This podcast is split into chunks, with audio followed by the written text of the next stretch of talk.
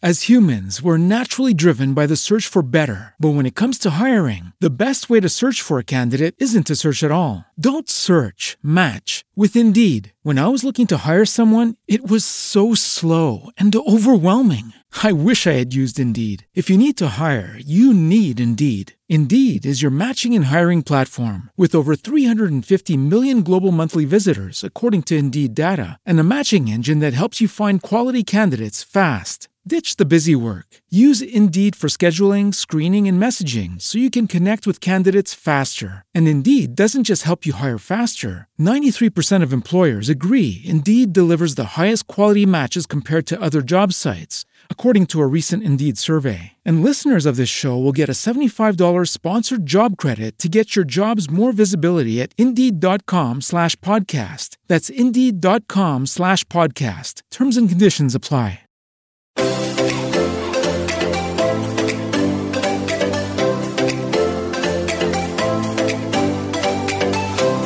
Welcome to Nobody Told Me. I'm Laura Owens. And I'm Jan Black. If you're like us, you would love to be more creative, but how can you do that? And what is creativity anyway? And why are some of us more creative than others? Those are the questions we'll be exploring with our guest on this episode. Joining us is best-selling author and Pulitzer Prize-winning New York Times reporter Matt Richtel, whose latest book is called Inspired, Understanding Creativity, A Journey Through Art, Science, and the Soul. Matt, thank you so much for joining us. Well, thank you so much for having me. I'm really grateful. What prompted you to write this book, and who did you write it for?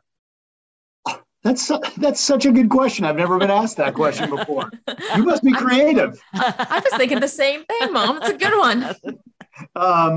I'm trying to figure out if I wrote it to skewer my parents. So I wrote this because somewhere in my 20s, the person that I had been growing up evaporated, and a person who started writing a lot of books and a syndicated comic strip and music emerged. And I became overcome often with these impulses to create.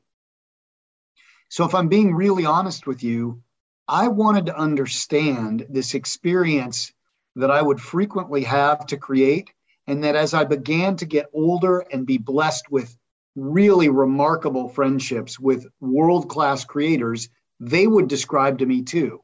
And I was like, what is this thing? And that's what happened. What did people say that it felt like when they knew that a major burst of creativity was about to come on? And in your life as well, everybody, what did they say? Well, can I just first ask you that question? When you get an idea and you're like, we got to do this show, Laura, Jan, whoever's talking, because you sound alike, maybe you can't even tell the difference anymore. You know, like, what does that feel like to you? It feels like at this point in my life, like I need to write it down, because it's one of those things that it feels so exciting at that time. Yeah. And you think, I'm going to remember this forever. But then you realize that you won't. Unless you write it down. And that's the thing about that burst of it, is it just feels like it's going to be a part of your life forever because it's so vivid, but then it does go away. I think for me, it's like a high. It's like a real high, intoxicating. Both of those things are descriptions I've heard, and really wonderful creators in this book would tell me about this almost euphoric sensation. And it would drive them ahead with the faith and belief that the thing they were doing at that moment needed to exist. It had to happen. It was a crystalline feeling of purpose. Does that resonate? Yeah. Yep. Yeah. That's exactly it. Can I tell you a little bit why that is, and then maybe explain to you how people can find that if they haven't? Sure. Well, here's one of the dirty little secrets about creativity. You've almost have to feel that way to do something creative, or you want to feel that way, because doing something creative comes up against the status quo. And it's really hard to break through the status quo. I mean, just think for a second about Elon Musk. Mm-hmm. Whenever, just today, I was reading that like he had a new idea for Twitter. Oh yeah, and he had to buy the whole company. And he was like, "I'm gonna buy." And I was when I read that, you guys, I was like, I can see him talking to his wife or partner, going, "I've got it. I know what we have to do with Twitter."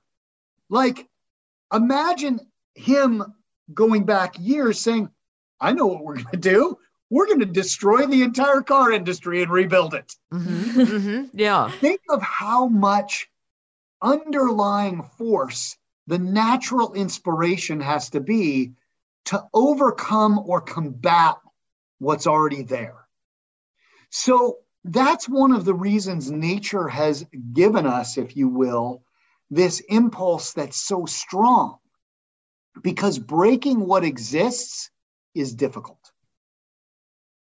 So creativity is really important to the human experience.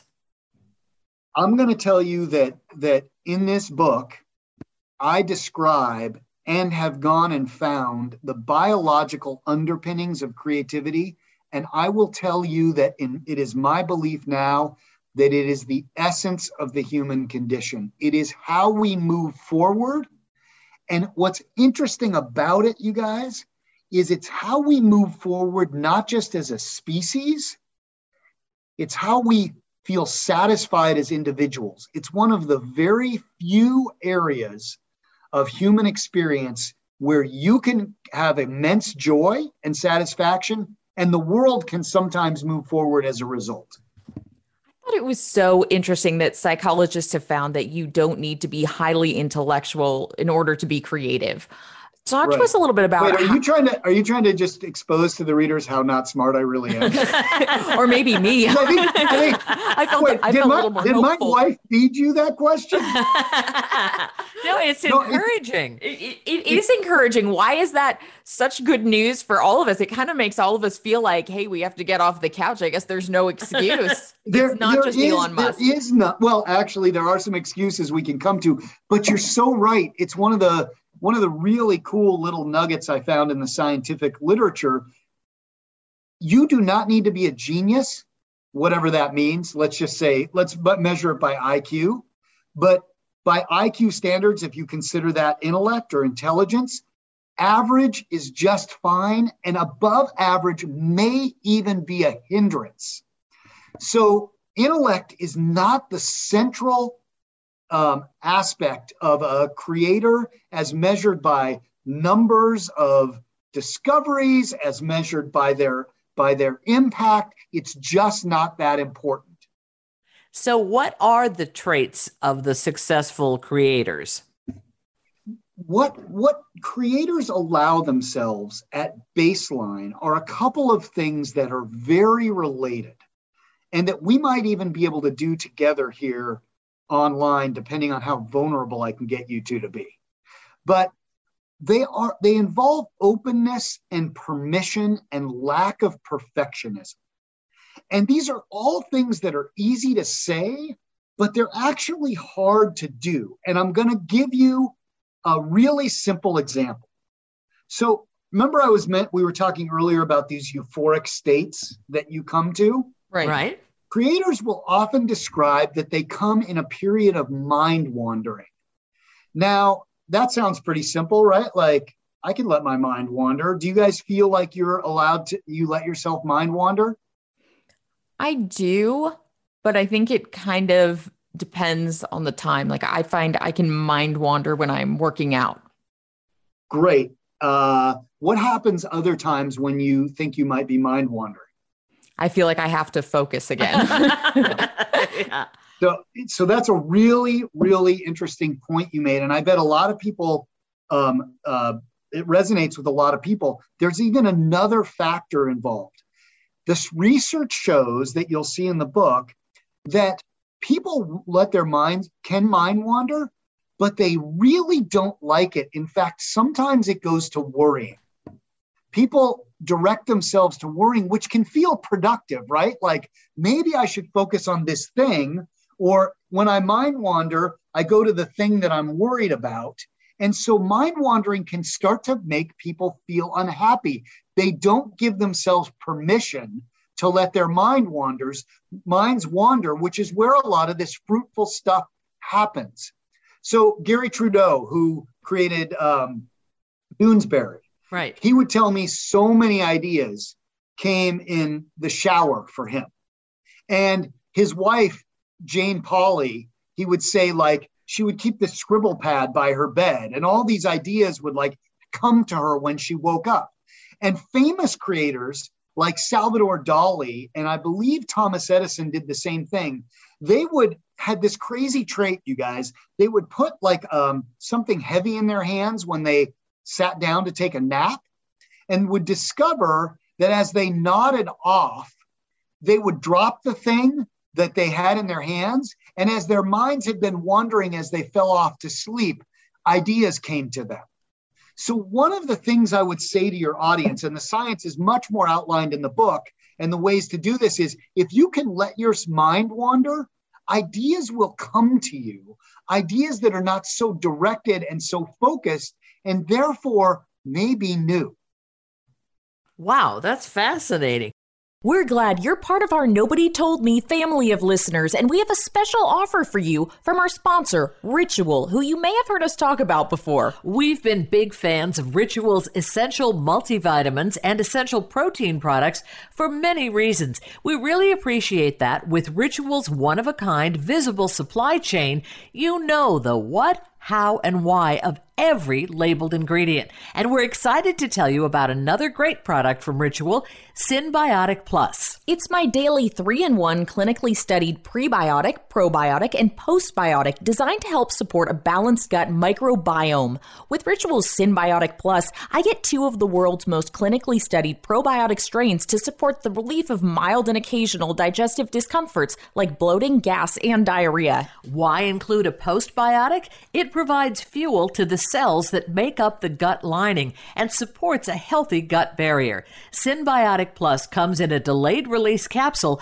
that's designed to help survive the harsh conditions of the upper GI tract for delivery to the colon, an ideal place for probiotics to grow and thrive. Synbiotic Plus comes in an all-in-one single nested minty capsule. There's no refrigeration needed, so it's easy to take with you when you travel. Synbiotic Plus and Ritual are here to celebrate, not hide your insides. It's time to listen to your gut. Ritual is offering our Nobody Told Me listeners 10% off during your first 3 months. Visit ritual.com/NTM to start Ritual or add Synbiotic Plus to your subscription today. All you have to do is visit ritual.com/NTM to start Ritual or add Synbiotic Plus to your subscription today. These statements have not been evaluated by the Food and Drug Administration. This product is not intended to diagnose, treat, cure, or prevent any disease. Visit ritual.com/NTM to start Ritual or add Synbiotic Plus to your subscription today. I'm wondering what impact the pandemic has had on creativity. Yeah, so on a highest level, I'm going to argue, and I do argue, that we are in the most creative period in human history. And I wrote this book against the backdrop of COVID because 2 things were happening, and they illustrated both the benefits of massive creativity and its terrible dark side. COVID is a terrible creation. It is a creation for sure.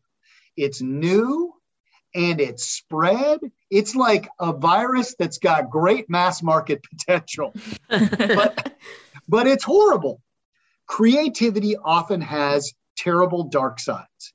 And even if going back to the Elon Musk example, let's just say he's come up with this incredible battery powered car and we have solar panels that power it.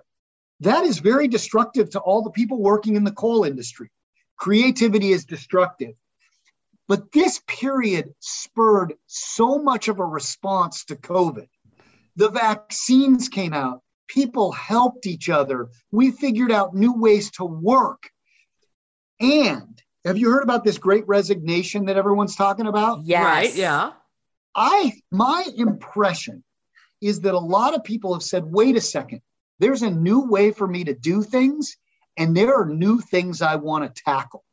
I mean, I was just thinking about your podcast. How long has it been around? Since 2017. Yeah. How did you guys come up with it? And how did you work through all the obstacles? It's interesting. We came up with it in the car. So I guess that was kind of right. Mindless. We were on a mindless drive. Yeah, we were on a mindless drive down I-5 in California. And we had been listening to some podcasts and we having a discussion about, And I had been in broadcasting for many years and done a talk show and that kind of thing. And a podcast is pretty much the same thing as a talk show. So we were just thinking that as a mother-daughter duo, we bring different perspectives to different topics. And yeah, it was kind of on a mind-wandering journey. And what was it that allowed you two to start a talk show on a shoestring budget compared to what cost so much money to have a studio when you did it years ago or whatever? What's the difference? I think passion. And when we decided to go into it, we wanted to have 50 episodes. It was like, we're not going to do this unless we can prove we're serious about it. And I think that was kind of a promise to ourselves that we were going to continue to work. And there's a big difference between going and saying, I'm going to put up one podcast and see how it goes versus putting up 50. It's like, you're. Well, can I add one more thing that I think enabled you guys? And you tell me I'm wrong, but I think technology played a huge role. Oh, of course. Yes. Yeah. Oh, yeah. That little thing. Yeah, exactly. That little thing. The reason I say that we're in this period of creativity that is like no other in human history is that we have been given tools that democratizes creativity. So, for instance, when I write music, I work with people in other states. I don't necessarily need to share that with the world, but I can create that way. Books can be self-published. Apps can be written at home with the power of a supercomputer from 40 years ago. And here you guys are, and we are talking, you guys from Scottsdale, I'm in San Francisco, and we're sharing these ideas with people. It is not unlike the world has become a very close-knit creative hub. We've seen these in human history: Jerusalem, Florence, Harlem, parts of Russia, and lots of different times in history. France, go down the list. The world is one giant creative organism right now, and we are part of it. So you're right. No excuses. The excuse people can write me nasty letters. Do you think that the pandemic actually was better in terms of the opportunities it provided to the average person than to the already successful person who had an established maybe tech company and it was running really well and they were going into work? It seems like they really couldn't be a part of this great resignation because they were maybe already too deep into their company. Yeah, I mean, I think you've raised a really good question about layers of society and who has access to creativity. And I think that maybe the tops and the bottoms really had more struggles. Certainly the people who had to go into offices and work in the nursing homes and work on the streets doing policing and work in the emergency rooms, this was the most brutal for them. And people who were running companies ran into real challenges. And some of these people are friends running small companies, and it was really tough. There's no doubt. I think that we are finding that a lot of tools have emerged to help those people as well. And it's hard. It depends on the scale of time we're looking at. In the moment, it was brutal. Over time, we learned so much that we're now applying in our lives. But can I tell you on this excuse level, one piece of science that's worth noting? People explore why, this book is intended as a book of hope for people who may want to create and learn how people do it, but it's necessary in the book and to tell you one of these key reasons why we get so stuck and struggle with creativity. There's this great study that somebody did looking at how we actually feel about creativity. We say we love creativity, but this scholar did a study to say, do we actually feel in our hearts the way we say we feel? So the study this guy did was the same kind of study that people do to look at implicit bias, you know, like how do people feel about races or people who are different than them? And what he discovered is we all say we love creativity, but on a subconscious level, many people associate it with vomit and toxins and poison. Wow. The reason that is because creativity is disruptive. It's disruptive in our own lives, and it's disruptive to the world around us. So as people think about how to tap into their creativity, I would urge them to understand the science about what hinders us. Once you understand that, it gets way easier to blossom. You know, Matt, our show is called Nobody Told Me, and we always ask our guests, what is your nobody told me lesson? So what is it that nobody told you about creativity that in retrospect, you kind of had to learn the hard way and you wish somebody had told you and you'd like to pass on to others? Nobody told me that I was going to have to feel very humble and very non-judgmental of myself and others to tap my creativity. And nobody told me that I was going to collapse in my 20s and stop being a self-perceived jock type knucklehead and admit all the myriad of feelings that I had inside me in order to become creative. And nobody told me that after this wrenching period, I was going to feel so much better about myself and creativity was going to become the most important thing outside of my family. Well, you make me very excited about being creative, and the book is amazing. So can you tell us where people can get it and how people can connect with you? Yes. First of all, I would love people to connect with me. My name is Matt Richtel, and my email is mattrichtel@gmail.com, mattrichtel@gmail.com. The book is on my website of the same name. It is on Amazon. It will be in airports if it's not already. It will be at bookstores.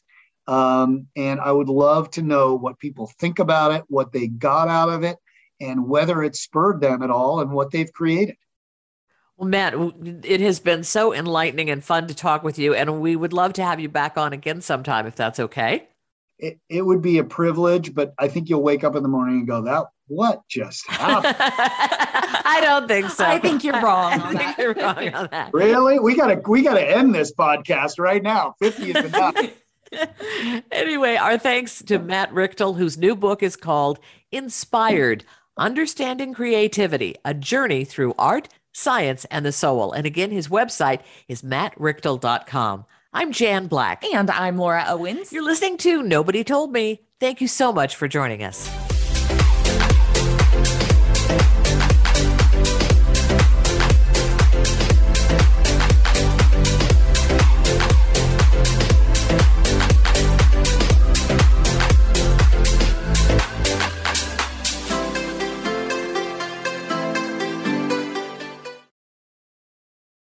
So, you've got an idea for a business, the store of your dreams. There's just one thing to figure out, everything. That's why Shopify's all-in-one commerce platform makes it easy to sell online, in person, and everywhere else. Sell on social media, source products with an app to get that first sale feeling. It's the only solution that gives you everything you need to sell everywhere you want. So when you're ready to bring your idea to life, power it up with Shopify. Sign up for a $1 per month trial period at shopify.com/listen.